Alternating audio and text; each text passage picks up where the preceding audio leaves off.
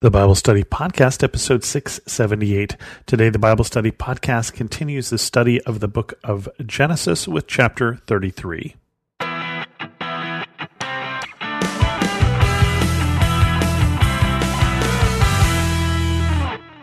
Welcome to the Bible Study Podcast. I'm your host, Chris Christensen. As you may remember, Jacob has left his father in law Laban's house. They snuck out in the night. Laban caught up with them and they made peace. But he has brought his wives and his children and his flocks and his servants and all of those things that have made him a rich man, and he is headed back towards home. But the problem with heading towards home is that when he left there 20 years earlier, his brother wanted to kill him because he had taken his birthright and his blessing. And so he has been afraid to meet Esau. He has divided his group into different flocks, into different wives and different children, and sent them off in different groups just in case he is attacked by his brother. Then he's hoping that some of them will survive. And then last week we saw that he wrestled with God and changed his name from Jacob to Israel. This week, Jacob meets Esau, chapter 33. Jacob looked up, and there was Esau, coming with his 400 men. So he divided the children among Leah, Rachel, and the two female servants. He put the female servants and their children in front, Leah and her children next, and Rachel and Joseph in the rear. He himself went on ahead and bowed down to the ground seven times as he approached his brother. But Esau ran to meet Jacob and embraced him. He threw his arms around his neck and kissed him, and they wept. Then Esau looked up and saw the women and children. Who are these with you? he asked. Jacob answered, These are the children God has graciously given your servant. Then the female servants and their children approached and bowed down. Next Leah and her children came and bowed down. Last of all came Joseph and Rachel, and they too bowed down. Esau asked, What's the meaning of all these flocks and herds I met? To find favor in your eyes, my lord, he said. But Esau said, I already have plenty, my brother. Keep what you have for yourself. No, please, said Jacob, if I have found favor in your eyes, accept this gift from me. For to see your face is like seeing the face of God, now that you have received me favorably. Please accept the present that was brought to you, for God has been gracious to me, and I have all I need. And because Jacob insisted, Esau accepted it. Then Esau said, Let us be on our way, I'll accompany you. But Jacob said to him, My Lord knows that the children are tender, and that I must take care of the ewes and cows that are nursing their young. If they are driven hard just one day, all the animals will die. So let my Lord go on ahead of his servant, while I move along slowly at the pace of the flocks and the herds before me, and the pace of the children, until I come to my Lord in Seir. Esau said, Then let me leave some of my men with you. But why do that? Jacob asked. Just let me find favor in the eyes of my Lord. So that day Esau started on his way back to Seir. Jacob, however, went to Succoth, where he built a place for himself and made shelters for his livestock. That is why the place is called Succoth. After Jacob came from Paddan Aram. He arrived safely to the city of Shechem in Canaan and camped within sight of the city. For a hundred pieces of silver, he bought from the sons of Hamor, the father of Shechem, the plot of ground where he pitched his tent. There he set up an altar and called it El Elohe Israel. And just a couple of the names there. Succoth means shelters, and El Elohe Israel means El is the God of Israel, or Mighty is the God of Israel.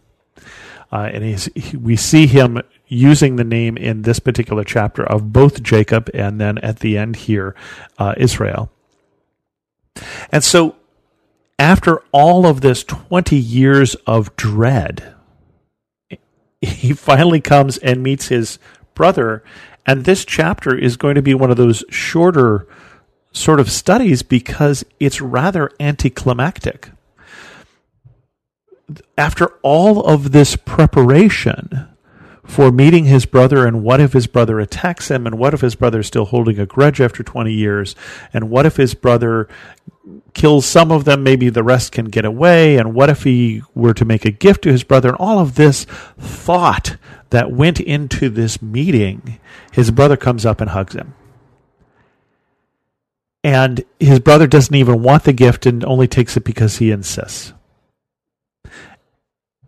And I wonder how many times we waste worry. That it is just a waste of time because we don't even understand that the situation has changed. So we don't know what happened for those 20 years for Esau, but let's speculate just a bit. We know that Esau was left behind and that when Jacob left, he left with just his staff. And so their father has died now. Their father was an old man when he left. And all that his father had, and his father was a was a wealthy man. His father was successful. His grandfather was successful, both Abraham and Isaac. All of it went to Esau. Whatever the blessing was, whatever the birthright was, when Jacob left, he left everything to his brother.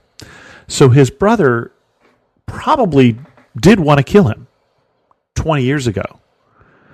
But he's got on with his life. He basically probably has wives and children of his own. Now, 20 years later, we know that he has children because he becomes the father of the Edomites. And so he hosts, he becomes a whole nation in and of himself. He's gone on with things. He has 400 men who come out to meet Jacob. He himself is a wealthy man. He has 400 men who are servants, who are working for him, who are related to him, perhaps, but he himself is becoming his own tribe. And really, he probably just hasn't had time to worry too much about this feud with Jacob. And so when his brother finally comes, he knows what his brother did. He's still, you know, probably in some part of him mad at his brother, but it's ancient history. He comes and he greets his brother and he hugs him. And nothing is said. Nothing is said about anything that Jacob was worrying about. He doesn't go, you know, you still owe me a blessing or you still owe me a birthright or anything like that. He just comes and he hugs his brother. And I think Jacob has been worrying about this moment for 20 years. He's certainly worried about it at the time that he left, and we see all the preparation that he does as he's coming back. And I would think it would be unreasonable to believe that in the 20 years in between, he didn't think about it. Maybe that was, in some ways, one of the reasons he stayed as long as he did in Paddan Aram, is that he was afraid to come home again. We don't know. But we do know that all of the worry that he has done appears to have been wasted. We can come up with so many different scenarios in our heads that are reasonable and logical scenarios. I mean, Jacob wasn't coming up with flights of fancy. His brother really was trying to kill him when he left. His mother told him so. But we can take all of those things and we can dwell on them and we can come up with scenarios of our own and we can come up with things that are not likely to happen. And we can spend a lot of time and energy on worry. And this is just one of those chapters that is so anticlimactic because it was wasted. Oh, and I said that Esau may have had wives. I forgot that we've already covered the fact that he had taken wives from the Canaanites, that that was a source of displeasure to his parents. And so we will get into his lineage and uh, some of his descendants about three chapters. But we're not going to deal a lot more with the dynamics of these two brothers because this story is over and we'll move on to other drama as we go on in this story of Genesis next week. And with that, we're going to end this episode of the Bible Study Podcast. If you have a question, send an email to host at thebiblestudypodcast.com, or better yet, leave a comment on this episode at thebiblestudypodcast.com. And thanks so much for listening.